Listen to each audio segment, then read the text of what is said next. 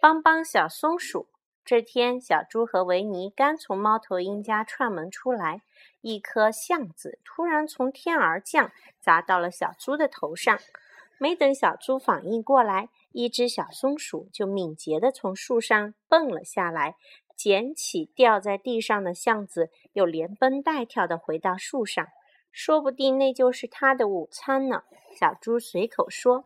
猫头鹰告诉他说：“他们是在储存食物呢。”寒冷的冬天里，小动物们很难找到吃的，所以就在秋天提前储备好。维尼听了，马上提议说：“那咱们从家里拿些食物送给小松鼠吧。”小猪举双手赞成。于是，小猪和维尼分别拿了饼干和蜂蜜，准备给小松鼠送去。维尼还动员小伙伴们也一起捐食物。瞧，小豆拿出了几块蛋糕。伊尔也捐了不少他爱吃的野蓟草。这么多好吃的东西，维尼和小猪都快拿不了了。还是瑞比帮他们解决了困难。他不仅捐出了一堆胡萝卜，还提供了一辆手推车来运送食物。小松鼠肯定会乐得合不拢嘴的。小猪满心欢喜地想着。可糟糕的是，手推车太重了，小猪脚下一绊，维尼也被小猪绊倒了。手推车顺着山坡滚了下去，正好撞到了猫头鹰家的大树上。是谁在使劲摇晃我家的大树呢？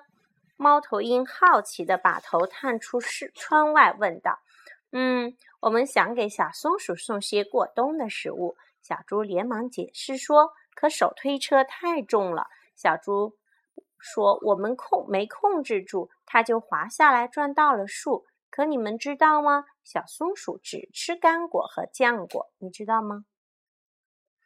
猫头鹰遗憾地告诉他俩。维尼直叹气，看来我们根本就帮不上忙呀！突然，小猪兴奋地喊：“帮上了，帮上了！不信你看。”原来刚才手推车用力一撞，把好多橡子从树上震落下来。看，小松鼠正在不停地往树洞里运呢。小猪和维尼又变得开心起来。